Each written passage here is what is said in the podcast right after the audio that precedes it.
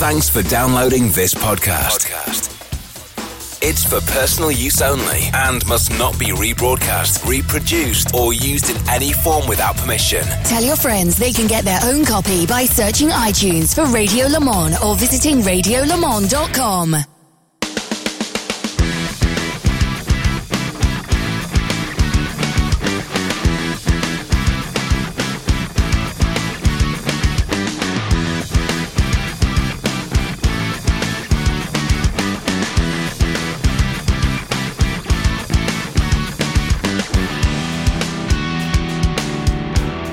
everybody. This is John Hindhaugh and another RSL network of channels special program. It's another one of our long form interviews, the long one, Tyler's long one, as we like to call them, because the whole concept was brought about by Graham Tyler, one of our uh, pit lane reporters from Le Mans from many years ago, who decided it would be a good idea to corral some famous people from the paddock, whether they were drivers or suppliers or team managers, and sit down and find out what got them to where they are today. So, in the spirit of Graham, we'll do another Tyler's long one, and for that, I've come to Nashville and to the home of Owen Trinkler.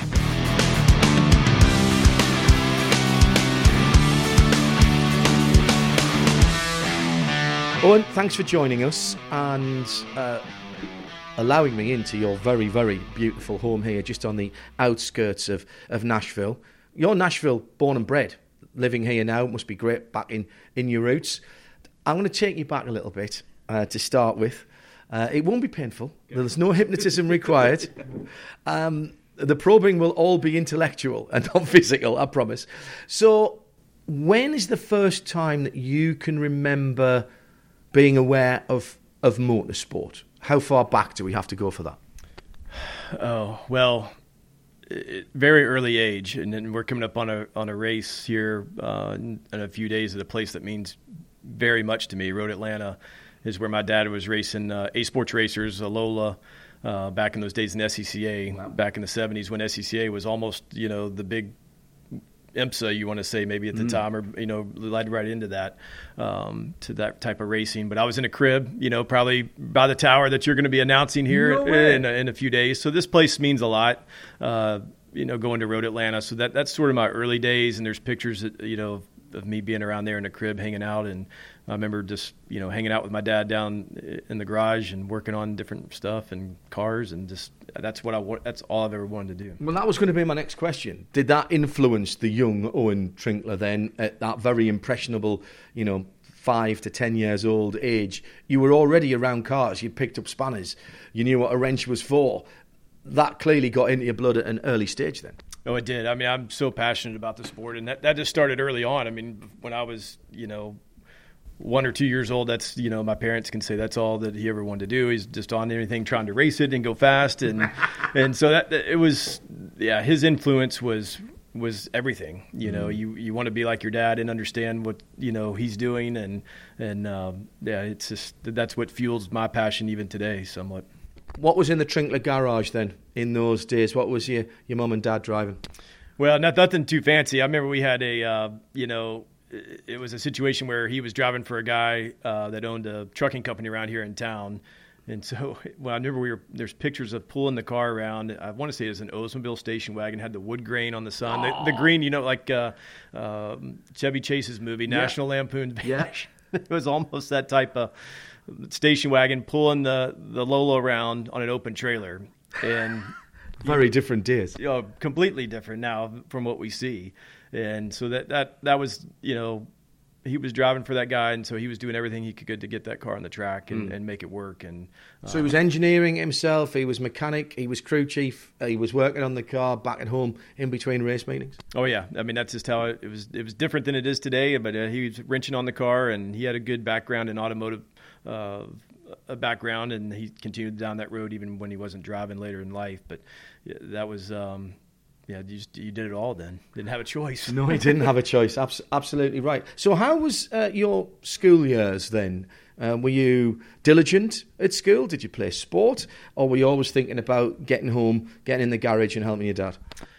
You know, John, it's one of those things where I did a variety of things too. I mean, racing was always number one, but I, I was, as a athletic person, I, I, probably I played every sport out there that you can think of. Um, they didn't try to steer me one way or the other, mm-hmm. and and so they're not like, oh, you got to go race and you got to go do this, mm-hmm. and um, they let me play, you know, I played football when at a very young age also, and that was a big influence on me. And loved that sport, and did basketball and baseball and and everything that you can think of. I mean, I, you know, tennis. It's like so the athletic background to me helps me even today. Yes. Um, in motorsports, and so I feel like that was a good push for my parents that they didn't just say, "Oh, you're just going to go race, and that's all you're going to go do, and not and forget about everything else." Because I think that helped me being on a team and understand the team concept mm-hmm. helps today, and sort of that foundation started at, at, a young age. But I was on dirt bikes and go karts, and I've kind of done the same thing for my kids right now. I've had them on dirt bikes and go karts at a young age, and and I don't know where they're going to go with that also. But I'm not trying to uh, direct them one way or the other. I just want to give them the taste of it. Well, and you've got to let kids be kids as well. Let children have their childhood and, and enjoy it, not put too much pressure on, which sounds very similar to, to what your upbringing was. So, dirt bikes, go karts, when did you first start competing then, rather than just turning around in the dirt or around the yard having a bit of fun? So we went. I was ten years old. We went to a track that's just north of here, up in Kentucky, Paducah, Kentucky. I can remember it just like it was yesterday, and, and it was. Uh, it's some of it's because my my oldest is he's nine years old. He's he did his first couple of races this year, and we've reconnected with some wow. some old friends that actually knew my dad and uh, and some chassis that I raced later on in my karting career. But so it was kind of like it brought those moments back when I first started. But it was in Paducah, Kentucky, a great road course there, mm-hmm. uh, very challenging, and, and we went there with you know a Briggs and Stratton tiller engine. You want to say oh. is what I did. So they're momentum cars, you know, yeah, go karts yeah. that you have to understand. It wasn't a two cycle that can come right back up on no. torque, and uh, and so that's what I raced all the way through my karting career was the Briggs class, and wow. and we finished. Um, if I remember, I think we finished fourth or fifth that first outing. I'm not sure how out of how many, but it was uh, it was a lot of fun, and that's just. Uh, I mean, I was hooked right from the get go. So that's road racing. Mm-hmm. Um, because of your background and watching what your dad did, was it always road racing? Because we're pretty much in NASCAR country right here, and you know, drive fast, turn left, and so no dirt racing, no dirt carts, no midgets or anything like that. Well, we did go to the dirt, so we started on the road course, but then we immediately went to the dirt, and mm-hmm. that's where I kind of the vision that he had for me, and I, and and unfortunately, I can't ask him today where we are because he passed away several years ago. But I look at it, as John, as he took me from a road course during those early years we did run the oval here. We're really close to the Fairground Speedway, mm-hmm. Nashville Speedway. Um, that is a historic place. Mm-hmm. Uh, Sterling Marlin, Darrell Waltrip. I mean, you just you, you name anybody out of NASCAR, and this place. And I've driven there. We'll, we'll get to that at some point too. But it, it's a very challenging oval, and, and love it. And, but we raced over there on the quarter mile, and but then we would go to a certain track. You know, we'd go run a dirt oval the mm-hmm. next weekend, and then maybe we'd leave that that still week, in a cart. Still in a cart. Yeah. And leave that weekend. Now, now, granted, I ran carts all the way up till I was 18. Times were different. You couldn't race as mm early as you could now. Um, and so I stayed in carts from the age 10 through 18. But when we were doing the carts, we never set on a championship and said we're going to stick to this one mm-hmm. criteria mm-hmm. and run that. So we'd run from the dirt oval. We may run the next weekend, but go in the Carolinas and run an asphalt oval. Mm-hmm. And then we'd leave the Carolinas and he'd say, okay, we're going to go up in the Midwest and go run a street race and so it's like we and we won one of the big races. It's not around anymore, but um, Quincy in the Park was a big, big street race up in up in the Midwest, and I think Jamie McMurray won that at mm-hmm. one time. Also, he was up there, and and so running those races, and we ran Elkhart Lake, which is up in the uh, up in the Midwest, just north of. Um, South Bend. Mm-hmm. And so taking me to the variety of tracks that I went to go learn, I think helps with cars that I get kind of thrown into yeah. that okay you're going to go learn this car and you've got to pick it up right away and i think and this was all on the same machinery on it is yeah. I mean we, we had some chassis that were made to go you know only left. Yeah. And then we had some straight chassis that were made to go left and right. And mm-hmm. so i had some great chassis um, sponsorships from invader and uh, Phantom chassis at the time, and, and we ran actually ran the Phantom chassis and offset chassis down in Barnesville, Georgia, which is a famous track that's been down there for years. We won the Winter Nationals um, I want to say it was in 97 or it may be somewhere in that range. Um, but we won it on an offset chassis because wow. it only had one right hand turn. So we just went down there and, you know, and made it work and it, it was fun. so. Kind of like what you do nowadays at uh, how you set the cars up asymmetrically when you go to somewhere like Lime Rock Park. Yeah. Oh, yeah. I mean, it's it's the same thing. You just kind of deal with that one left-hander up there and make it work for, for the right-handers there. But that that was the upbringing I see that he did there, and and it was really really good, and I think that helped along the way. And I wish more kids coming in would not get so influenced mm. and stick to one um, aspect of the sport. Go get a variety, and and, and we obviously work with uh, Jeremy, mm-hmm. who, has been heavily involved in on, on, Team USA scholarship. Is that I'd have to sit down and maybe have a chat with him. That I wish more drivers coming up today would start to go. Let's do. Let's go do a road course. Okay, let's go do an oval. Yeah. Let's bounce around a little yeah. bit and get that variety instead of trying to stick to one championship. And certainly from in the past when I've spoken to any drivers, but um, guys who've made it to the very top and certainly over here in the US, coming off dirt was never a bad thing. Feeling a, a car moving around. Motorcyclists say the same, funny enough. And one of the reasons that the guys, when they came over in the 70s and 80s from the US to Europe to race on those big, hairy Formula One bikes, um, the reason that they could deal with the wet, even though they weren't used to racing on the wet, because they'd all ridden on dirt. Yep. So they were used to things moving around underneath them. Um, we're with Owen Trinkler. It's one of the long ones here on the Radio Show Limited network of channels. Um, early years then, karting, uh, doing a bit of dirt bikes, watching your dad fixing the Lola. There's got to be a story back there that will go on to another time, but this is this is about you right now. When was your first car race, and, and what car was it? It was da- actually Road Atlanta, so we're going we're going back to Road Atlanta. Right, okay. Yeah, it, it Road Atlanta, and um, you know it was a Sports 2000 um, mm. old Tiga, mm. and um, it's a 1984 model that he had kept around and had a guy locally here, about 30 miles from Nashville here, was holding on to the car, kind of rented it from him, and we did a um, you know SCCA driving school and started in that that regards, and then actually that same weekend I was running a a go kart race at uh, I may get the name wrong, Cartersville, Georgia, I think, which was fairly close to Road Atlanta, maybe 45 minutes or so. and so I was understand John at those days in karting I was actually making money.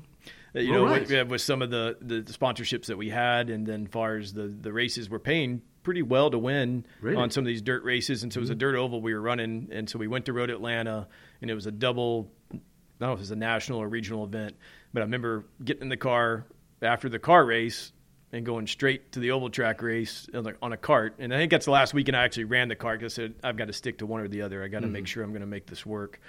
And um, but that, that, was pretty funny that we that we did that. And I, I think I actually raced against uh, Andrew Davis's dad at, at, at Road Atlanta and beat him. And he was in a newer Sports 2000 and uh, so I always give Andrew a hard time about that. That I beat him in an older, I beat his dad, and I was in an older Sports 2000 that wasn't supposed to be able to do that, and and so that was a lot of fun. And and uh, but those were the early years in, in, that Sports 2000, which helped me also as momentum. You go back to yeah. the karting and the Briggs class had the little four cylinder Pinto motors, and mm so they weren't putting out a lot of power. And we we stayed in that. We bought a, a chassis from a guy out of uh, North Carolina and went to try to go to the runoffs. The big thing for my dad was that he he was focused on the runoffs, and maybe that's because the upbringing that he was focused on SCCA, mm-hmm. and so we were always trying to to go win the runoffs, and we went there in a in a Shannon Sports 2000, and we did fairly well. I think the best we did with that car, we actually led some races at some point. It was at Mid Ohio's when they had the runoffs there, mm. and we had some issues at times, but I think the best we did was third um, with that car. But I think I learned a lot with with that car because the, the that the Shannon uh, chassis uh, was designed by a guy Eddie Jones that used to be involved. I know at Andretti Green. I'm not sure mm. if he's still there uh, at this point. I haven't kept up with him in, in a, it's been many years since I've talked to him, but the window, the setup window was really small. But mm once it was on, it was it was good. Yeah. And so I think that helped me a lot with setup of the car. That you had to make sure that you were always fine tuning the car mm-hmm. and understood what was going on because there were some other chassis that were out there, Lolas in particular, that the window was just a little bit bigger. Um, but I think it was a good thing that we, we ran that car for a while. How difficult then was it? You, there you are, making money out of sponsorship, out of prize money in carts, to say, right, I'm going to have to start all over again and start at the bottom, and it's going to start costing the family. So, bank of mum and dad here, because you're 18, 19 year olds, still at school, or yeah. I left school, yeah. still at school. So, that's a big decision at that point to say, right, let's give all that up and start afresh over here.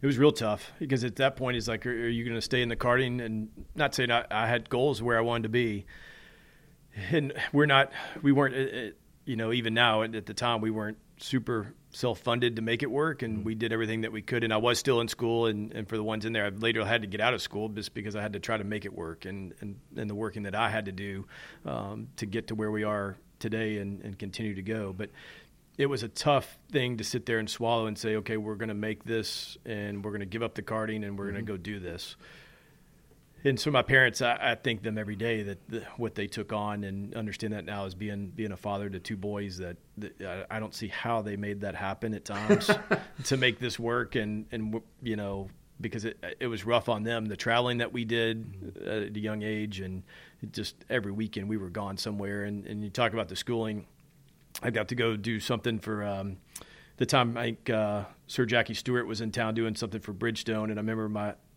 I think my dad brought the letter in and said, "Yeah, he's going to see Dr. Jackie Stewart." Today." that was the excuse.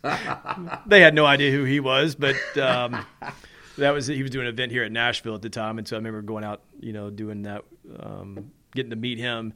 And I know his thing was you need to go to Europe and at that time, mm. but we couldn't afford to go do that, and there was no way that we were going to make it work. But uh, for me, what happened at the time in this program, and Jeremy may be familiar. And actually, Jeremy is familiar with it because he was on the board as the Team Green Academy that came mm-hmm. around in '96. And I was I was the first uh, in that first class. I was picked as one of the top 25 drivers, young wow. drivers around the country. And so for me, that you how old then? On um, I think I was just 19, 19 or 20. Wow. So, and that that was it, to be in in that first class, I mean, we had um, Andy Lally comes to name, BJ Zacharias, which is a good friend who's raced mm-hmm. in IMSA. Um, the, the late Kenny Irwin Jr. was in there also, and so, I mean, you had some really good good drivers uh, that were involved in that first class, and so that to me that it's one of those things where you when you get to that point, it's like okay, we can make this work. We just mm. got to get the right breaks and and try to keep. So that was like an affirmation, if yeah. you will, right? Hey, wow, yeah, okay. This is not just a pipe dream. This is not just something that is way off in the distance. It's it's it's there it's still going to be hard to get there. I sense a huge amount of um, realism instilled in you from your dad, quite clearly, because he will have seen the good and the bad side with what he'd done in the past. But it was there, it was potentially attainable. Yeah, and I think even for your, your parents, they understand that, okay, now he's getting recognized by. Mm I mean, at the time they were the top IndyCar team mm-hmm. around with Barry Green's team and Kim Green running it, and so I, I, think at that point it's like, okay, this investment that we've made, um, we've done everything we can to this point. That okay, he's got some talent, and let's see if we can continue to make this work. And there's obviously a lot of help along the way, but I think that's where IMSA for me really started to come involved. Is that we went through that sequence of events, and um, it was a good learning curve for me at the time, and to understand that what was the process when you say it was the academy? What what did that actually mean, and what did it consist so of? They, so they sent us out in groups of five um, out of the twenty five, and went out into Las Vegas Motor Speedway, and I think uh, Derek Daly's program had mm-hmm. just come online, and so they sent us out there in little Formula open wheel cars, and then they put us in different scenarios. We were on slick tires, and then I know we ran on some just treaded tires, mm-hmm. and put us in different scenarios. And they came back and graded everybody, um, and then they came down to a five five man uh, shootout at some point. Also, we didn't make it, but I think we were really close to, to making it back there. And um, but it was good to kind of. I guess when you, are going to get told no a lot more than you're going to get told yes, and so at that early age, I'm not saying everything was easy at that point, but when that didn't happen, that it's like okay, I got to really keep hmm. pushing forward because I feel like I should be there, and you got to keep just keep grinding and fighting your way and, and don't give up. It's amazing, actually, when I have these chats with people, how many times that the first setback, the first somebody saying no, or the first failure at a, a championship provides a real turning point where it could either be, right, I'm giving up, or, right, I'm going to push harder. And everybody who gets somewhere has clearly taken the right hand curve and has, has pushed harder. So, what did that so at that point, were you thinking IndyCar? Were you thinking was there anything beginning to form in the in the middle distance there? And, and, and what was your next step after after, after that academy had really sort of G'd you up in one way and then sort of pushed you back down in another? Yeah, I mean, I think John, I wanted to go to. I mean, when I first started in, in racing, I mean, Indianapolis 500 is where I wanted to go. Mm-hmm. I mean, we're we're only six hours away from there, and being, in, I mean, I guess you can say we're the South still, but we're close to the Midwest. Is that IndyCar is where I wanted to go, and a little bit of influence on my background at that time um, from my father, but it just to me I kept trying to push, you know, because we were doing uh, the four leader, uh, the Formula Continental Championship a little bit, or trying to do as mm-hmm. much as we could. We couldn't afford to do the whole season, and but we were making it work, and had some decent results. Um, but then we just kind of we had to sit back as a team, and we looked at it as you know, where do we need to go? Where we think we can make this longevity make it work, and at mm-hmm. that point, IMSA was still that was the place we sort of pointed at and said, okay, let's take off, let's use the success from Team Green, mm-hmm as a sp- spring into that form of racing. And I, and I think I'd have to talk to, to Andy about because we were teammates at one time in IMSA in his Andy Lally. Andy Lally, yeah. yeah. That I think I was probably the first one to sort of I'm going to cross over and I'm going to mm-hmm. go. I'm going to not put open wheel behind me, but focus on trying to make it a career, no matter where it is, because I want to. I just want to drive. Mm-hmm. Um, if it's a tractor, I'll, I'll race any. I'll race anything. So it doesn't matter to me. And was that because of the the financial implications, it looked, I won't say easier, more likely that you could earn a living and pay your bills by going into IMSA racing as opposed to having to keep forking out and keep forking out to do Formula racing? Yeah, because I think at the time in, in the mid 90s, you had a lot of influ- influence coming uh, from other countries here mm. um, that maybe had just a, a lot more money than, than I know that we could put together. And so you looked at it and said, we need to go somewhere else and make this work. Is it sort of resetting the button? Maybe it is. It's almost starting over again. But I think we had enough experience on the open wheel side, and also you could carry around that team green. And yes. that, that at the time, because the success of that team, mm-hmm. um, when you would walk into an owner and say, "Well, I was selected in this top 25. I didn't get picked as the one, but I was." They had a good view of me mm-hmm. at the time, and to be selected into that class so I think that gave you just a little bit of um, credibility within some of the teams there, and that, that's when I made my first start at Daytona. I think it's in '97 in the Rolex 24, wow. and uh, with Jeff Ward, which Jeff Ward at the time was doing pretty well, and he'd done some IndyCar stuff, mm-hmm. and I think mm-hmm. he'd driven for Chip Ganassi at one time, and and so we did that, you know. And hang on, hang on, hang on. So '97, you are 20, 20, yeah, 20, and you make a start at the Rolex 24 at Daytona as a pro driver, you hadn't put any money in? No. No. That's extraordinary. I mean, do you look back on that now and think that you understood enough how important that was? Did you take enough from it? Or was it all just a bit, oh, well, you know, here I am, this is what I do?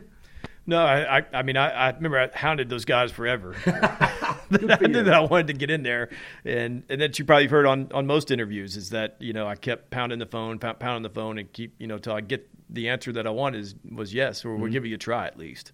And so we came down and gave us a try, you know, at the, at the Daytona test days, and then, you know, yeah, okay, they were probably looking for somebody to bring a bunch of money, but mm-hmm. then they turned up that they couldn't do it and said, hey, we'll give you a shot here, kid, and see what you can do. And, um, you know, it, it, was, I learned a lot, um, you know, just during those experiences, and especially with some of the, the experience that Jeff had, mm-hmm. um, just how to take care of a car, and and you got to drive it in situations. I remember that race in particular that we didn't finish great, but we did finish, and and that, that that's a feat in itself. And it was a new team, and and uh, you know the the car was running around, and you know. And what was the car? It was the uh, it was based off the Chevron, and I did oh, yeah. I did a uh, something with Marshall Pruett this year on it. Mm. It was the cop. Um, I can't remember what they called it now. He he had all the information on because I'd kind of put it out of my mind a little bit to some degree. But it's based off the Chevron, mm-hmm. uh, so it was a WSC car, and but it, it it would pop out of gear, you know, late in the race if you didn't have your foot on the gas. So you had to come into the corner,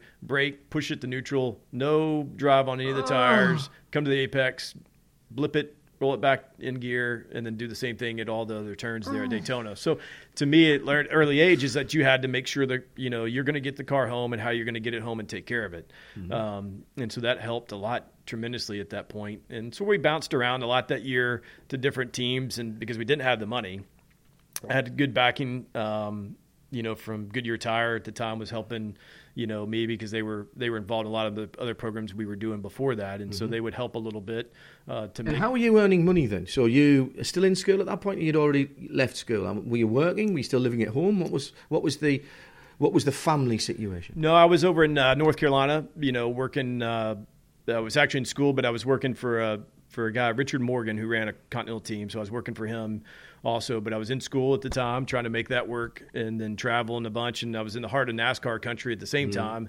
um, because I figured that's where I need to be in motorsports. You know, that, it was just how much it's grown over there in the Charlotte area. So. And what were you doing on the team? Just anything I could, sweeping the floor, you know, helping them out, right. you know, whatever whatever needed to be done, and just trying to learn. You know, I wanted to be uh, involved, and um, and unfortunately, I did stop school. So the kids that are listening that I still promote you got to finish school, but my mm-hmm. situation was a little different that I had to had to make a choice at the time to to you know make it work for me and what what I feel like. And know. what was that turning point? Do you remember that said right I I'm splitting myself into too many pieces here because ultimately that's what it comes down to. I understand it's a difficult decision for anybody to make, but if you haven't got wealthy parents or a big backer or you were signed up by McLaren at age 11 then those are the harsh decisions that sometimes you've got to make. So, what was it that made you say uh, to your mum and dad, "Hey guys, sorry, but I've I've got to choose one thing or the other, I've, and I think I want to go into motorsport, and I'm going to have to leave school"? Because I can imagine that must have been a difficult conversation to have. No, but they understood the investment that we put into it to that point also. Good for them. And so I think that they, uh, as parents, I mean, understood that you know we need to make you've got one chance at this, and you need to try to make this work. School is very important, mm-hmm. and but uh, the time that it was taking, and, then I was at a smaller school also, and so to some degree it was hurting me in a way because I couldn't keep up with the work mm-hmm. that was going on, and also I was getting counted absence against my grades at the same time, and so that wasn't working out too good for me to be. I, I probably should have gone to a bigger school, and maybe we, we could be talking differently about it. But I was mm-hmm. at such a small school; it was actually smaller than my high school that probably didn't help in a way. But we tried to um, we tried to make it work, and we actually remember talking to the school that, hey, you know, you're going to get mentioned on uh, Speed Vision and mm. there's certain things, and, and we were because at the time IMSA had a had a series that we were running in 1996, and maybe it was a little bit. Uh, it was 96 that. Um, was called the Slick 50 Pro Series, and so that's where we took the the sports car, the mm. the, the Sports 2000. We went and ran not the whole season, but we picked out certain races and uh, and that was on Speed Vision. So they were getting coverage. And when mm-hmm. you're 19 years old, they're going to know you're in school. You're in school, and they want to know mm-hmm. where, and so that's going to get covered on national TV. But it just didn't work. Um, the school didn't really care about that. it didn't. It didn't. Maybe motorsports is a different place today than it was then. It, it Especially in that part of the country, I, I, bet it is. They'd be shouting high and low yeah. uh, about that. Where was the big break? Was there a big break, or was it just a just a general move into the professional ranks? Presumably, once you'd left school, you had a bit more time, so you could go and do what every driver does: do a bit of driver coaching, work for manufacturers, and and that sort of thing. Did that once you'd left school? Did that make a, an appreciable difference? Yeah, because it allowed me to work a little bit more, you know, and I, I could go do the coaching and the driving school that I was doing at uh, at the Panoz Racing School at the time, and then also the, the Porsche Sport Driving School started, you know, sometime um, in '99, and so it allowed it freed up time to go do those things and mm. make that work, and then you get more as you're teaching there, you're still getting seat time, yeah, and um, and so that's good, and and you're honing your craft and learning more, and I, mean, I think any time in a car is good, no matter what it is, street car, race car, so and personal skills because you're dealing with people, you're having to try and transfer your knowledge. There's always the opportunity that you, and I know it's frowned upon, but you might meet somebody who goes, Hey, I could help you out a bit. No, you could. And then you talk about the personal skills. I did some programs with uh, Lyn St. James. She had a driver development program at one time. And so I went, I actually went to that program and then went there back as an instructor at one point mm. uh, hmm. with her. And I don't, I think she still does that program. I do keep up with her when I see her at the mm. track. Uh, but I think that was a great thing. It wasn't geared just towards women in racing. It was geared towards anybody in racing that needed to get better at those skills because mm. she hmm. understood that also. And that's what Lyn was very good at. And so I, I think, that helped also at times. They made us give speeches, and and I, am glad nobody has any video of that around now because that was probably horrendous. My first couple of speeches. Aren't you pleased that we did our growing up and our mistake making in life as well as in our career in an age where not everybody had a camera on their cell phone? I am so thankful.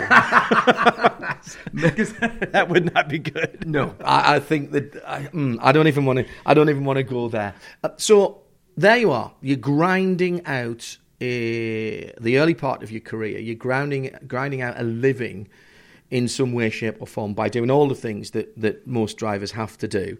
Um, how's the racing going at this time? We're getting towards the end of the 90s, the early 2000s. M- my first time over here is 1998 for the first Petit Le Mans, and then ALMS starts in 1999.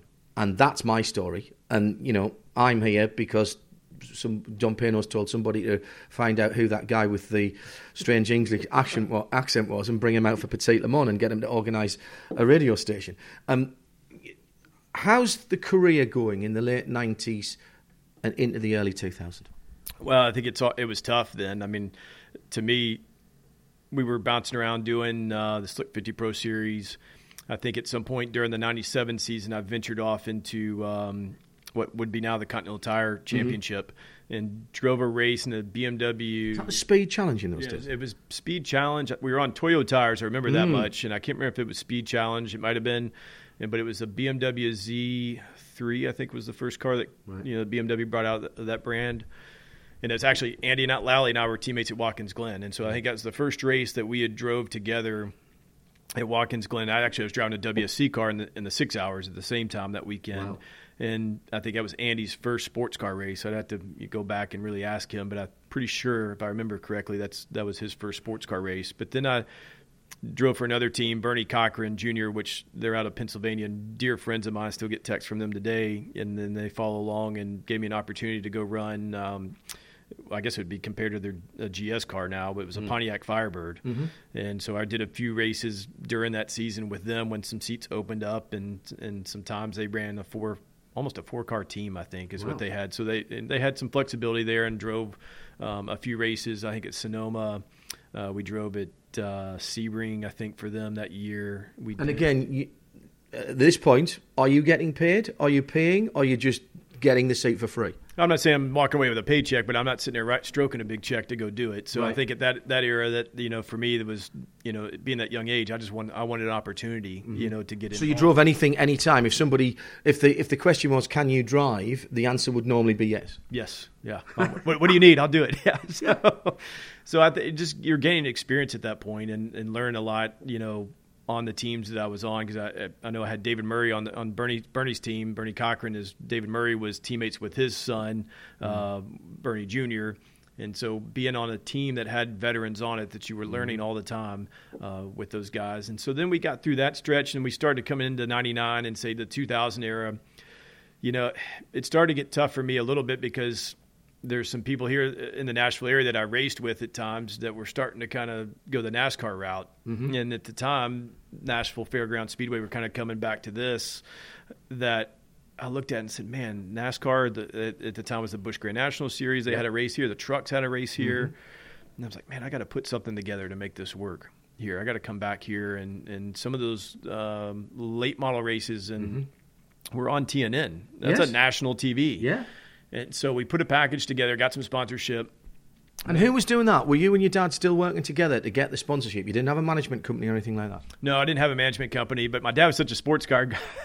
and he, I don't know how helpful he was with some of it or, or, or believed that I should be doing that. Hmm. So, not saying. You're saying his heart wasn't quite in it. Yeah, because, I mean, it, and we'll go on because there was a, a, a, car I did drive for him and, and uh, in 01 but so we probably 99 2000 i was looking at like okay this is where i need to maybe change direction a little mm-hmm. bit because mm-hmm. i see what's going on over here and the growth of nascar at the time and what they were doing here and we ran fairly well we we ran um, five races in one season and and you know we had major fields at that time, over 30 trucks. mm-hmm. I was running a late model truck, and we had a couple top five finishes in those five races that we did. So we tried to put a package together for the next year and just couldn't make it work. We did one start in it, and the deal just didn't work right, and then um, went away from that. But then during that time, my father had probably, you know, and, and I can say this pretty honestly, he probably financed himself to the gills on mm-hmm. on a certain project that we were doing um, that he self funded, and I, I don't know how today we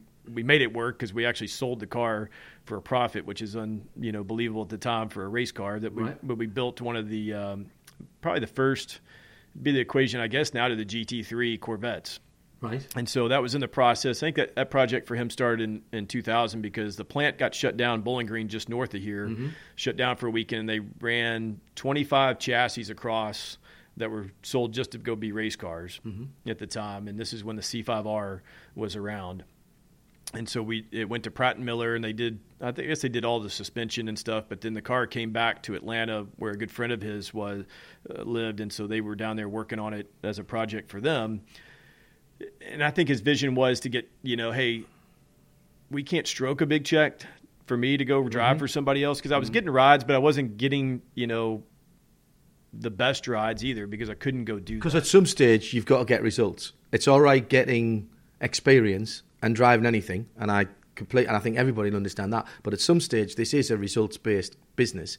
Although I have to say, I think in the states people look a little deeper than that and say, "Wow, he was 11th in that car, and actually that car should have only been 20th." Which tends not to happen in Europe. But uh, anyway, to my original point, it is a results-based business. So you've, it's not just about getting a ride; it's about getting the right ride. Yeah, and that's what. And I was getting some results in, in the '97 eras. Was in the WSC car, I drove um, a Kudzu, the Buick Kudzu, Oh, yeah, that, yeah. that year, and so we were taking it as a V6 at the time, and we were running against the Riley and Scott V8s and the Hawk V8 and some other chassis that were out there. And I know Watkins Glen, for example, we were running in the top five.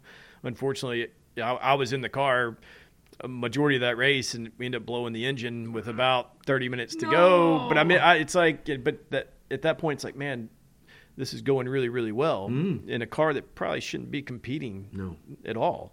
Um, and so I drove some races in that car, and so I, it, but I think we just felt like we're we're in rides that are C rides, and we're mm. getting close to the B minus guys, and we're kind of, but we can't win a race in this mm. car, and so it's all results based. And so I think my father looked at it and said, if I'm going to go spend this, I'm going to go try to do my own deal and make it work. And, and I don't think he really had it for me. If I didn't drive, that didn't really matter at the end of the day. But can we make, can we get funded guys in this car and make it work?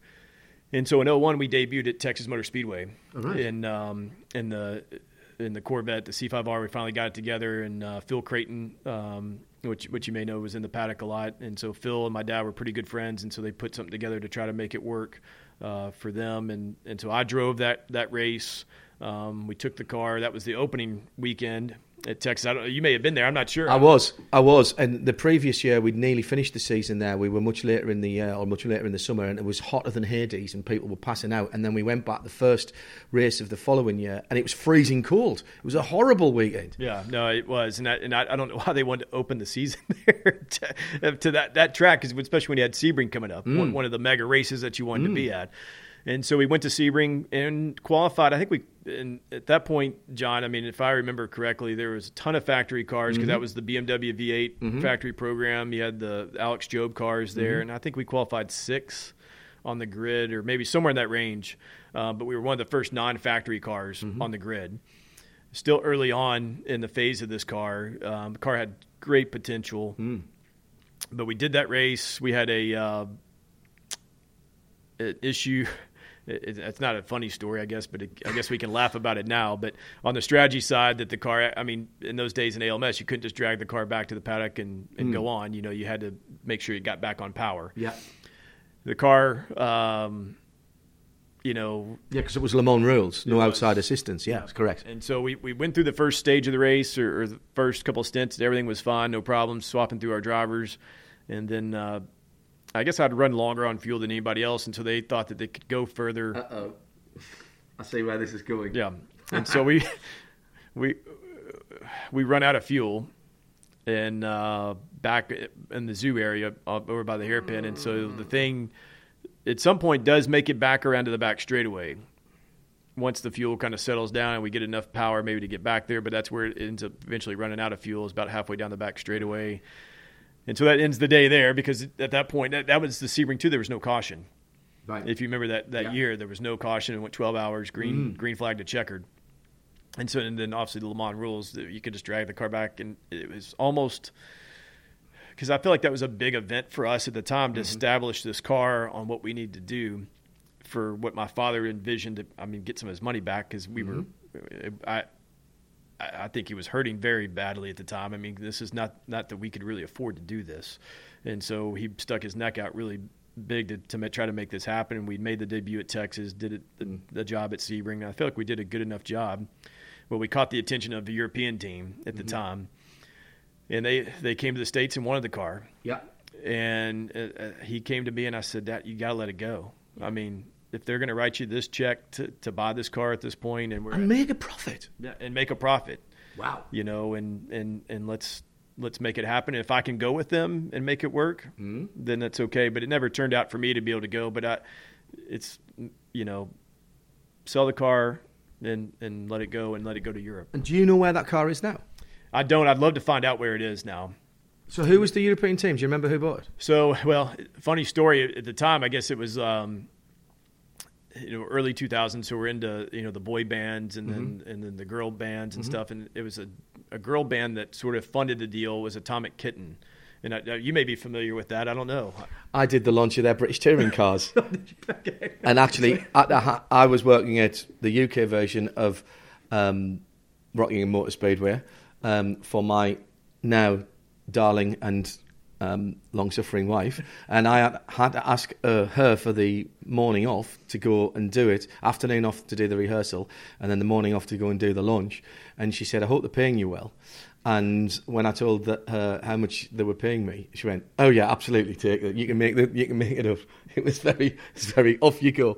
Um, so yeah, I, we know them, and in fact, one of my very good friends, Martin Hall, um, who's just spent the summer out in Ibiza, had, I think, three of the four of the band out at the hotel that he was staying in and doing a bit of work at. So they're still around, um, and that was a big thing. It was a big thing when they came into uh, the British Touring Car Championship. I, I wondered where that was going because I, I had a little thought in my mind about that. So that was the Atomic Kitten Corvette then? Yeah, that was it. So yeah, you may know exactly where that car is today. I'm not. I bet you somebody does who's listening to this now. Yeah. Uh, at Specutainment, please, hashtag Atomic Kitten Corvette. I want to know where that car is. No, I'd, I'd love to because obviously the history there with myself and my mm. father and stuff and the build of that car and yeah, it'd be neat to kind of see that car come back up because it was really the first. Uh, you look where we are in GT racing; it, it was the first GT3 Corvette, if you want to say, mm. in in the world. And mm. um, and so and I think Doug Fehan he signed off on the homologation papers on it, and and so that was a that was a goal that I mean they signed off at, at Sebring, and so that was really cool to mm. see that happen. And I think Corvette was behind it at the time. They mm-hmm. really wanted to see that happen. And for us, just financially, we just couldn't keep making it work. And when that opportunity came up, you had to let the car make the trip overseas. Uh, the voice you just heard was Owen Trinkler. We're sitting at his house just outside of Nashville on a uh, Radio Show Limited network of channels, Long One. Um, so now we're into the early 2000s, and uh, you're beginning, actually, in fairness, to get a little bit of a reputation, and a good one at that, in sports car racing. The Corvette's gone to Europe um, to be the Atomic Kitten Corvette, as we've just mentioned. Um, where does your career go next? And, and, and again, how are you making ends meet? How are you earning a living? Well, doing all the race schools that I'm doing, and then you know getting drives here and there that, that are that are taken care of for me, and then I connected with a um, through a good friend of mine, BJ Zacharias, mm. um, who, who you'd been who you'd been on that team Team Green Team Green Academy with a few years before. Yeah, and so I mean, this is just for for the young drivers listening that how relationships can work. So at the time, BJ had Zacharias had an opportunity to go run the TRG. Uh, I guess it was GT3 version of the mm-hmm. Porsche at uh, Mid Ohio, mm-hmm. and um, I think Kevin Buckler's racers group. Yeah, and I think he actually ended up winning that race. Well, at the time, Grand Am was still going was mm-hmm. was going at the time, mm-hmm. and so he was driving for. Uh, uh, there's a little team called Power Racing out of Long Island, um, right. Uh, out of Long Island, and so they were doing the ST Championship in the Grand Am series, which was called Grand Am Cup at the time. It really mm-hmm. had no title sponsor, and so BJ's like, "Look, I've got a conflict here. I can't make." Um, this race at VIR.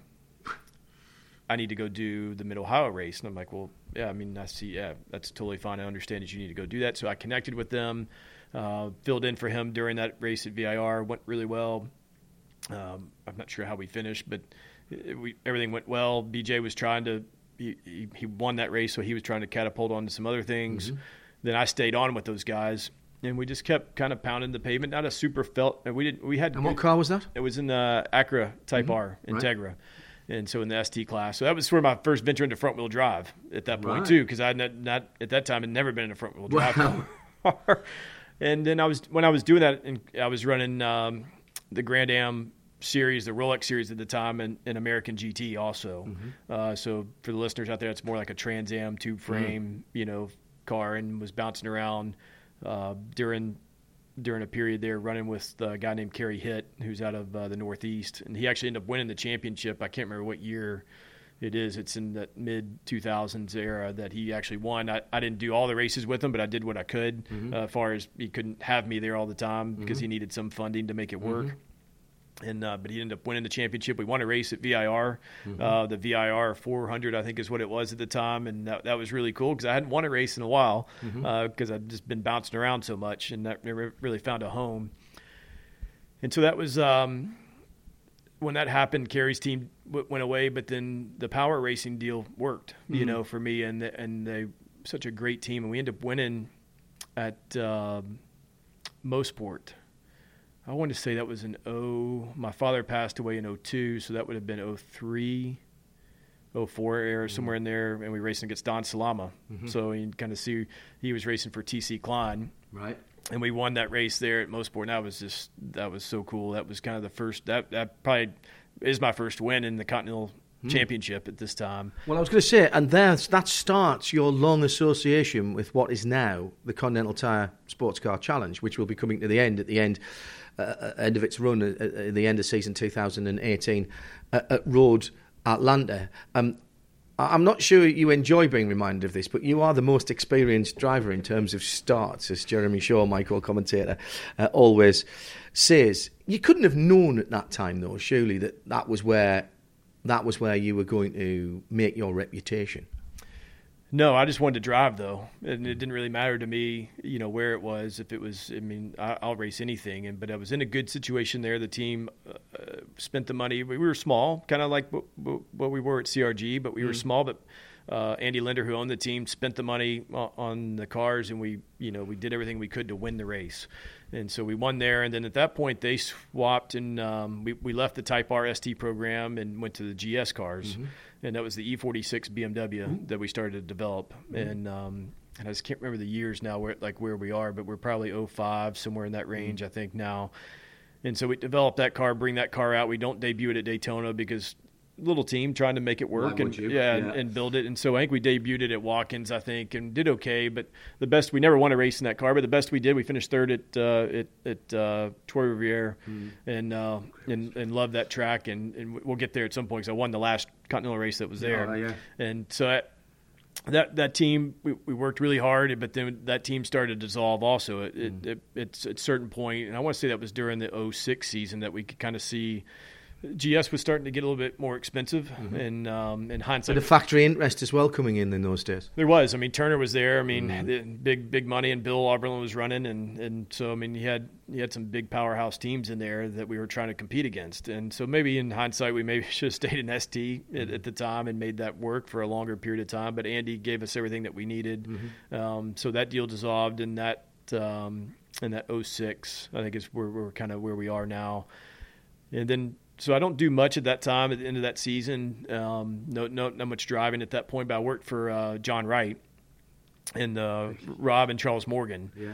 Um, were really good friends uh, of mine. You mine. have to explain how big a name John and how many people John Wright knows.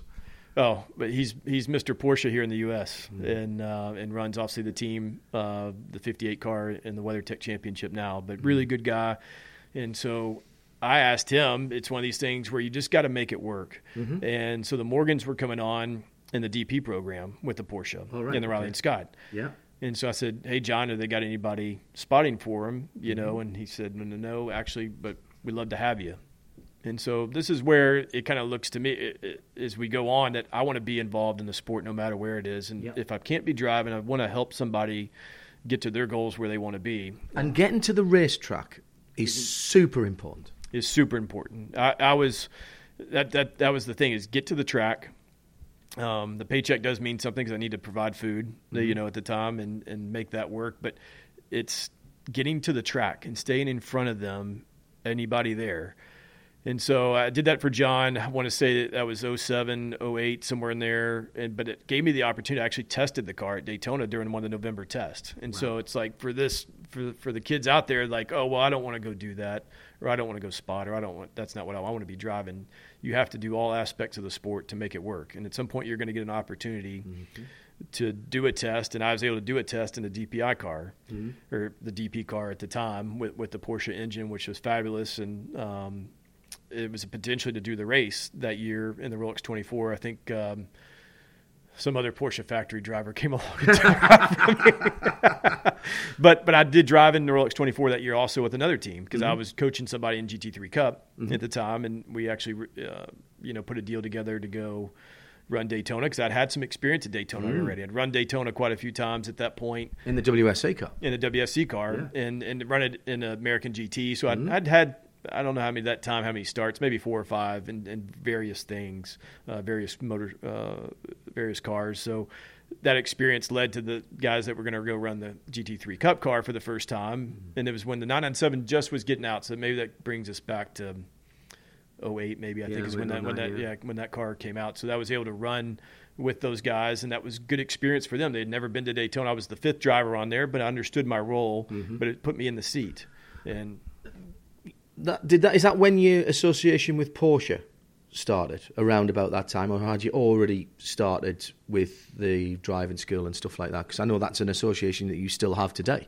No, I start. Yeah, actually, there goes back to 1999 is when mm. that when the promo that that program started off, sort of kicked off, and it really started in 2000 mm. is when that that program right. took off, and then it was based in Road Atlanta, and then in 03 we moved over to Barber Motorsports Park mm-hmm. in Birmingham, where it is today, just because we need the dates. That's the one reason the program left mm. uh, Road Atlanta because it just couldn't get the dates that it wants, and mm. and they run you know 150 days plus at at, uh, at Barber Motorsports Park. Wow. So I mean it's it's a healthy program. And that's a full time job, nearly. No, you could. I mean, some instructors that's all they do. They mm. sit and they work there all the time. Um, but that's not what I wanted to do. I wanted to drive, and but I'd fill in the gaps, and they understood that too because it's it's good for the school that they've got somebody that it's out there.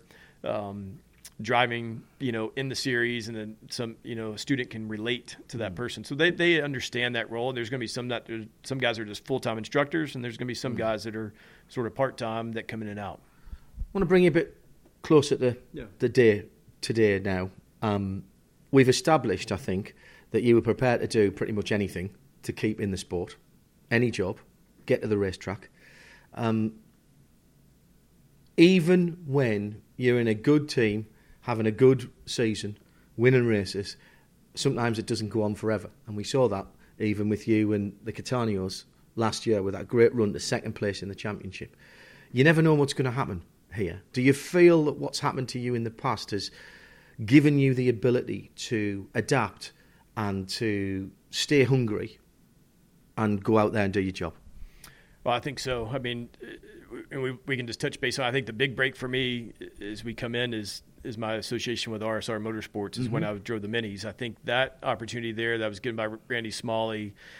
Not only did I drive there at one point, I managed the team, and so I did all aspects of the team mm-hmm. and understood that. And we ran four cars at one time, and I think that helped. I mean, all my stuff previous before that helps because I was mm-hmm. willing to do anything that that we need to do as a team. But I feel like that was the the best when I was able to take over the management of that team with with Randy and and organize that team. That I was able to put the pieces together that I needed to to win a championship, and understood. You know, before that, I was kind of bouncing around and moving from team to team, and I was. With you hadn't done a full championship for no, a for time, a long time, long time, and, and I was given an opportunity in 2011 to do that. Mm-hmm. And even before that, I started. I think I started driving there in 09. I didn't have a full season in 10 because you know renters had to come in, but I was mm-hmm. still working there, and so I had to. I was the first one to go if we had a car go down or something. Mm-hmm. That, but I'd still be at the track mm-hmm. helping the team do what we need to to do to compete. And so in 11, I was. That's a second time at the end of 2010. Sarah and I finished second at Miller Motorsports Park. Mm-hmm. But before that, Sarah Cattaneo. Sarah Cattaneo, yeah. But that's the start of that rela- driving relationship as well. Yeah, but that relationship goes back to 09 also. I started mm-hmm. coaching her because she was hanging around the team because they're, uh, the Cattaneos are from Phoenix and the Smalleys were also. And so at that point, and we'd already won two races in 2010. I'd sat some of the season out, but I came back mm-hmm. and we won um, at New Jersey Motorsports Park. Then we won at uh, Trois Rivières the last time to win there. And such a cool track and such a cool event. IMSA went there, the American Le Mans Series went there a couple of times, and I love that place. No, it's fabulous. I mean, I, I always loved going there and always adapted well.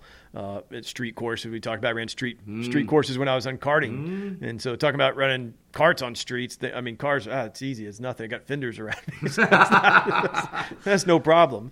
So I think that's where my big break really that's where this started to elevate that hey i'm going to be happy here in the continental tire series i've mm. got a mm. good program underneath me um, making a decent living at this point and then i've got a great teammate coming into the 11th season i was so excited about it but she, she was doing a really really good job and i haven't, I haven't run a full season at that mm. point. and i was so excited to, to go for that uh, championship, but I learned a ton. I mean, we, we came within 20 minutes of winning that championship in, in 2011, leading the race at Mid Ohio and then uh, we had a clutch go out, and then we so that catapults us from first at that point leading the championship, and, and the Kias end up uh, Nic Jonsson and the Kia won it that year to go to 4th mm-hmm. and talk about uh, it, it, took me.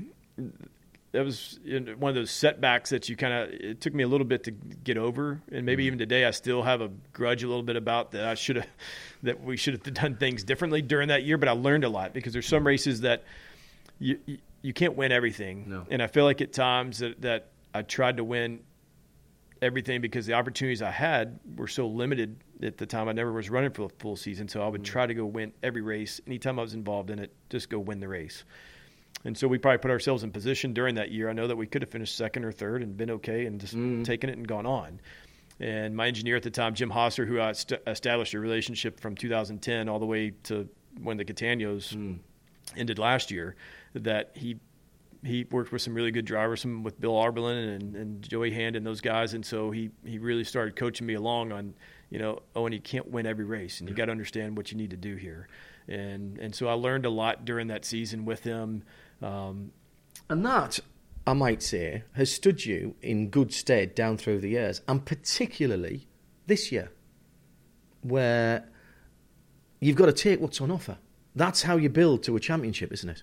It is no, it, it completely. We understood um, what we need to do. If you talk about more about this year and just mm-hmm. what, and that's what I took from that point on. When I was from that 11 season on, that's where it's like you know if you're going to have a fourth place car that day, that's what you've got. And if you can if you can get a third without putting the car in jeopardy, then take the third. But mm-hmm. don't do anything to not get the result that you need. It's okay to finish fourth sometimes. Not that I was trying to do like a Ricky Bobby, I'm going to go win everything and mm. and end up finishing last. But you just got to understand the situation you're in at the time. And I think this year in particular has just been we have not had the best BOP at times, and not not to kind of get into that whole conversation, but we're not involved in that, and we can't let that factor uh, something that we can't control change our attitude towards the event that we're going to.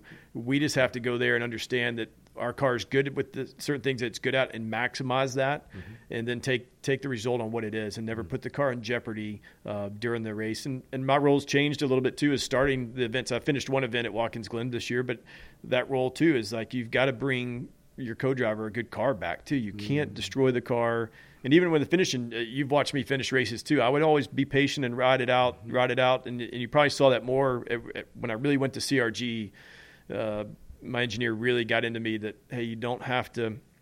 You just got to you just got to lead the last lap. That's all you got to lead, and don't worry about the, all the laps in between. And so I was really patient with the, the. We worked on being so patient with making the cart really good on long runs and taking advantage of that.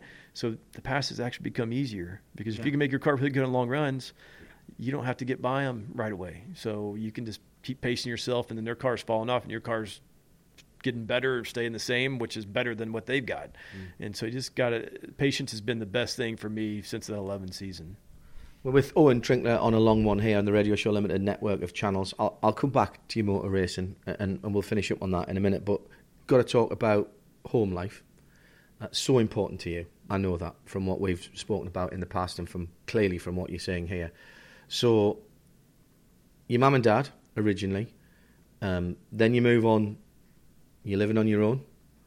You've now got a wife and two boys. How does that change your attitude to the job, which is motor racing? Because motor racing isn't just a nine to five, go to the office, come back job. Um, it's a bit like being a cop or a firefighter. You never know if you're coming back. Let's be honest. We hope it never happens, but sadly, sometimes bad things do happen. Um, how does that change as your responsibilities as an individual, as a husband, as a father change? And how does that affect, and does it affect, what you do when you go at the track? That's a great question, John. I mean, I think for me, I, I think the kids' involvement actually made me a better driver. You know, we go back to the patience of it, and I think for me, you know, I understand that, you know, I think people say, "Oh, you have kids and you're probably going to go slower. You're not going to do certain things right." Like, or think about, you know, I'm not going to take that turn flat out now. Or mm. you hmm. think that doesn't. To me, I think you have to set by example because I want my kids to understand what their father does and what the effort that it's taken to get to this point where we are, where we sit today. Um, in 2018, that I want them to understand all the effort that it takes, uh, because I feel like today the society is different and and I don't want them. I want them to have drive and, and passion about something, mm. uh, like I do in motor. I don't want them, say it doesn't have to be racing for them, but what it is, then I, they're going to get my 110 percent support to go do that. Um, but family's super important to me. I think, far as an aspect of what's changed for me, is I make sure that I schedule, you know, my trips away, and and I look at when I'm going to be here and not going to be here, and make mm-hmm. sure that I make time uh, to coach them. I know I, I, I, get I'm super involved with them because I feel like that's an aspect that, um, no matter what it is, I played a lot of sports growing up. Mm-hmm but the mental aspect that we go through sports is 80% mental and and so I think I can take that aspect to them and under, help them understand that even though I am their father but we're still athletes mm-hmm. as, as race drivers and that to try to give them that foundation and make sure that mm-hmm. they're coached the right way and at these early stages in life um, but I, to take nothing for granted and not to be entitled and know that you're only going to get somewhere by you might have talent but talent is at the top level is never going to be enough. It's the right attitude and, and the right way of living your life. Yeah, I, I want them to. Yeah, that's why you know you want them to understand yeah, how much we you know we put into it. That, mm. that they need to do the same thing to make it in life and, and to get the things that they want to do. So I enjoy that aspect of it. To me, it's just awesome. I mean, I, I we, we had a you know a couple games this weekend, and just to see the success that they have and, and the effort that they need to put forth I think they're getting the right tools. It's just trying to. Society's so different today that we're trying to keep those outside influences away from them as the best we can. But um, the family thing for me is tremendous, and that, that's where the teams I've driven for here the last couple of years has been mm-hmm. awesome to me because I want them to be at the track mm-hmm. and um, and and my wife to be there and for my kids to be there. And well, Jen, I take it hasn't known you be anything else other than a racing driver. So you, you've always earned your living in, in motor racing. Something that isn't always an easy thing to come to terms with for a partner. No, it's tough. I, mean, should have had her here actually talking no, about no, it. Yeah, actually, yeah, you, you, can get her at Road Atlanta. Sit her down there. Yeah, yeah. Unfortunately, she is working now, but I think she gets it a little. I mean, she understands the aspect of it because um, her background's a professional dancer, and so mm-hmm. I think she gets understands the commitment that it takes, um, the unusual hours that it is. It's not a nine to five job, but it, it does have its perks, though. I mean, mm-hmm. when I'm home, I mean, we have some other things, other interests that outside of racing that mm-hmm. we're trying to do now because we understand. Um, where we need to be long term. I mean, mm-hmm. motorsports, I, would love to be in it forever, but we understand that that's that's not reality. We've mm-hmm. we've got to have other interests that, that we're taking our, our money and doing something with to make mm-hmm. sure it's outside of racing. But when I'm here, I'm here, and so I go have lunch with the boys and make sure that they that, that I'm here. Well, that's the upside. Yeah. When you have a job that doesn't have regular hours, and hell, I know this, then on a Tuesday afternoon, if you've got the Tuesday afternoon and everything's done, you can go and do something that you would never normally get to do on a Tuesday afternoon. Yeah. And that sounds weird, but you've got to take those as, as real real incentives and real plus points.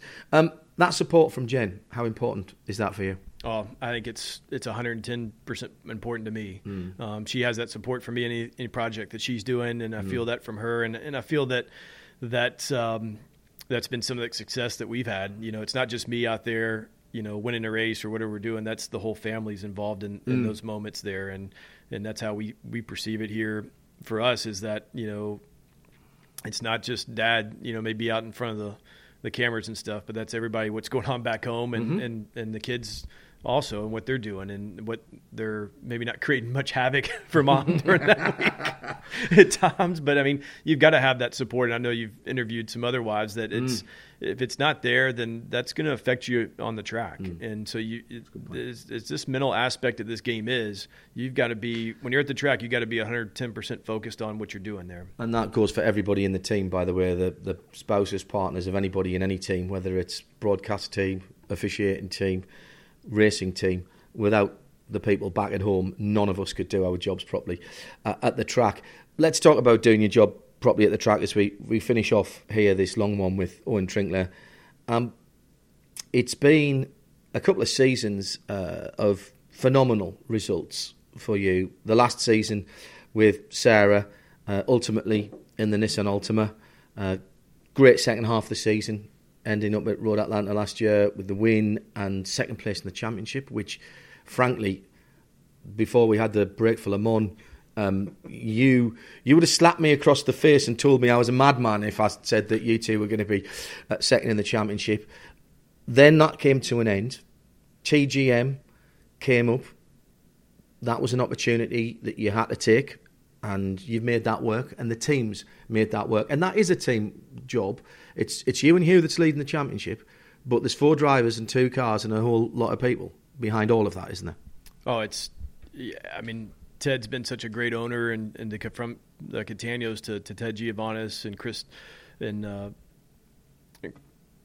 just the whole family there. It's unbelievable, and I think they understood what Owen Trinkler's about. Is at Sebring, is um, and you guys might remember this is that Ron Rigdon, our truck driver, his his wife Deborah passed away uh, during that event. Mm. Well, then I still hold my CDL license, and I didn't hesitate once. Said, guys, I'll take the truck back from here, get it back to the shop, whatever we need to do. This is a family, yeah.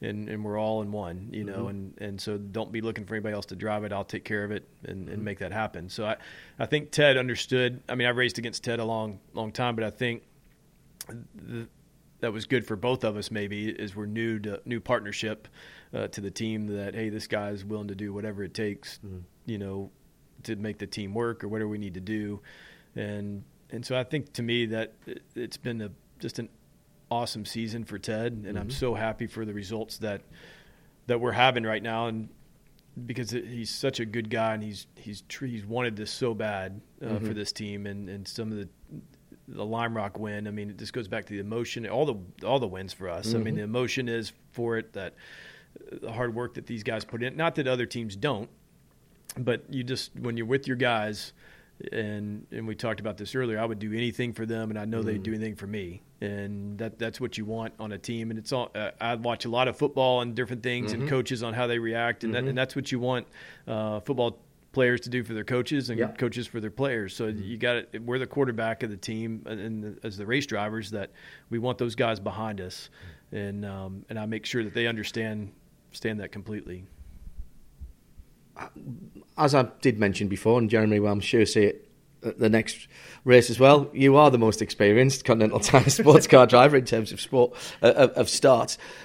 How has the series changed? How have the cars changed? Because that GT4 car now is a pretty sophisticated piece of machinery, and it, and let's make no bones about this. That is a proper racing car, maybe based on a street car, but that's a proper racing car nowadays. Oh, it is. I mean, it's kind of funny from the first starts that I made back in the mid to late '90s in this series, and uh, in the Z3 and the, and the Camaro and stuff. I mean, those were almost street cars with yeah. roll cages, and yeah. I mean, almost yeah. showroom stock cars. Yeah. And now you look, you go all the way up through the years, and now where we are with the GT4 regulations. I mean, the thing is just unbelievably good. Uh, the AMG GT4. I mean, just the the aspect of the car, the design work that they did with it, and obviously they based it a lot off the GT3 yes. AMG. And so Makes they, a lot of sense. Yeah, so they, they took a lot of the things that they learned during that process and put it into this car. But to see where the series has transformed into, it, it, it's almost mind blowing that we used to be not open trailers, but you could get away with a smaller trailer. Mm-hmm. And and so in the first race of that one uh, with the guys from Long Island from Power Racing. We literally some of the pit crew guys were there, and uh, we can say this now as fans. They probably didn't have hard cards mm-hmm. at the time, yeah. and but the team is like, I don't know how we got these guys. I really don't. I can't remember. but we had the team manager out training them how to do a pit stop, and we ended Wow. up, end up. But now you couldn't do that. You know, there's no way you could get away with that. The the sports come along so much, and I think in the Continental Tire Series, I think the pit stops is what's meant so much here the mm-hmm. last few years because you could only do so much on the cars, and now the regulations are so tight mm-hmm. on what you can and can't do uh, um, in the GT4 regulations to the car. I mean, I had we had more freedom in the ST car last year. Yes. As far as what we what we could do, the shocks and the springs and everything. Mm-hmm. Now we're in this really, really little box um, that we can't move much. So I think you see the pit crews are got they're getting better. They've got to, you, this aspect. Okay, where am I going to get the advantage? And uh, and Ted's obviously invested in that. I think that's why you see us running stronger the second half of the year. We've learned on what this car wants in this little box that we're in, how we can tweak this car and try to get the best out of the uh, the AMG GT4 at this point. So that changes your mindset a little bit. That because before you've been able to, you've had this big box you could play in. Now it's come really, really close. That also means that the guys, the nuts behind the wheel, which is you and Hugh in, in the case of your car, uh, the consistency has to be. You, you can't have a bad day. You can't make mistakes out on the track. You're not. Not only you're not going to win, you're not going to get a podium. You might not even get a top six if you make any mistakes. Now that's pressure, man. No, it's super competitive. I mean, I think I moved at an era in ST racing when it, that the fields were super competitive when you looked at the drivers that were there and the teams, and then we moved to the GT4 regulations this year in GS, and I think you saw obviously you see a lot of the ST guys that are mm-hmm. racing ST, they're in GS this year, Yeah. and so yeah, you cannot make a mistake. You've got to be on on point every event and making sure you're doing the best thing. And I think that's why Hugh and I we've looked at it as a team at TGM. We've looked at it that the car, uh, the AMG performs really good over a long run, and so take that into our advantage. Understand the car doesn't have the raw speed, and that we're not we can't do anything about that, and we're going to do the best we can. In qualifying in certain situations, but we're going to make sure we take advantage of where the car is really good and work on that aspect of the car and the setup of it because it's such a tight window to separate yourself. You've got to do it on the long run. And you look at the races that we've won um, and the way IMSA and Beaux Barfield are calling the events now, they're less cautions than Yes. they ever used to be. I, Yeah. I remember in this series, we would go caution every three or four laps back in the day when we had 100 cars or something into the field. But And so the races are run completely different. So your mindset has to change in that way. And I think that's helped our situation um, with the car that we have uh, and, and the strategy that we've employed this year is for the races to go caution free. Hardest questions are last. The first one, I'm gonna I'm gonna give you a fair warning of these. The first one's relatively easy. What's your best racing memory or life memory, whichever you, you prefer, both if you wish. And do you have any regrets career wise? Let's do regrets. Do you wish you'd gone the NASCAR route? Oh, you look, you know, sports car. I love sports car racing. Yeah, I mean, I love any of any racing at all. Maybe, but I guess the only regret is maybe if I'd have gone NASCAR sooner, maybe I'd be in a situation where I could just do all sports car racing. and been in this situation a lot sooner financially. Yes, yes, I can see how that would be be attractive. I mean, is there anything that you haven't done that you'd like to do? You've you've raced all the big races here in the states, but you've not done that Europe thing, which you did mention uh, earlier on. Is that something you, that there's still room for to go and do? Maybe Le Mans or the Nurburgring 24 or Spa or or Bathurst. All of those races, well, Spa's a GT3 race now, but all of those races have a, a GT4 component, which is what you're racing now. I know a, car could go over there and run. It's got to talk Not to Le Mans, in fairness, but yeah. yeah, not Le Mans. you could run, actually, you could run at Le Mans in the support race in the in the road to Le Mans race. Yeah, yeah. So it's got to talk to Ted about going over there. but, but I think it, for me, it, it- it's I was so focused on the states and what was going on here. Um, Le Mans is on the radar, but I think for me, it, Indianapolis was always the race when I was growing Right. up. Is where I wanted to be. And now I think I've I've, I've aged past that. Now that I'm not going to go do the 500 now. But if you look at that event, and I don't say it's a regret, but I wish that we could somehow because I had a goal at, at 25. That's where I wanted to be, and I was mm-hmm. 20 years old at the time, and I feel, hey, I can make this work in the next five years. And so uh, the influx that was going on there, you know, you had guys getting rides in there and making it work because that's that was when the split was between mm-hmm. IRL and CART, and you know, I, I don't I don't know if it's a regret, but that's one thing you look at to say that's where I wanted to go, and it mm-hmm. just didn't work out. But I made it work somewhere else, and that's where I'm so thankful that Continental's efforts that they've done. I know they're mm-hmm. leaving here in a, in a few days, but the efforts that they've done, I, I love this series, how competitive it is, and how sort of grassroots it is. It probably fits mm. me that way mm-hmm. um, because I'm sort of a scrappy kind of mm. call your way to the top kind of guy, mm-hmm. and that's how this that's how I kind of view this series and some of the mm. races you've watched on how you just you've got to scrap that way all the way to the end. And so I I love to be in WeatherTech but I got to be in the right situation to be mm-hmm. over there. I'm not just going to take something that I feel like is right around. I want to go compete and win, and that's the situation I am at TGM, and the the situation I was at CRG also. Mm-hmm. Owen, you've given us a tremendous amount of entertainment down through the years. Bit of excitement, yeah. sometimes a little bit too much excitement from your point of view. I'm sure. Thanks for your time and best of luck here with the family and in everything you do in your career going forwards. Owen Trinkler, thanks for being with us on this long one on the Radio Show Limited network of channels. Thanks, John. Thanks for having me, and hope you guys come back to Nashville soon.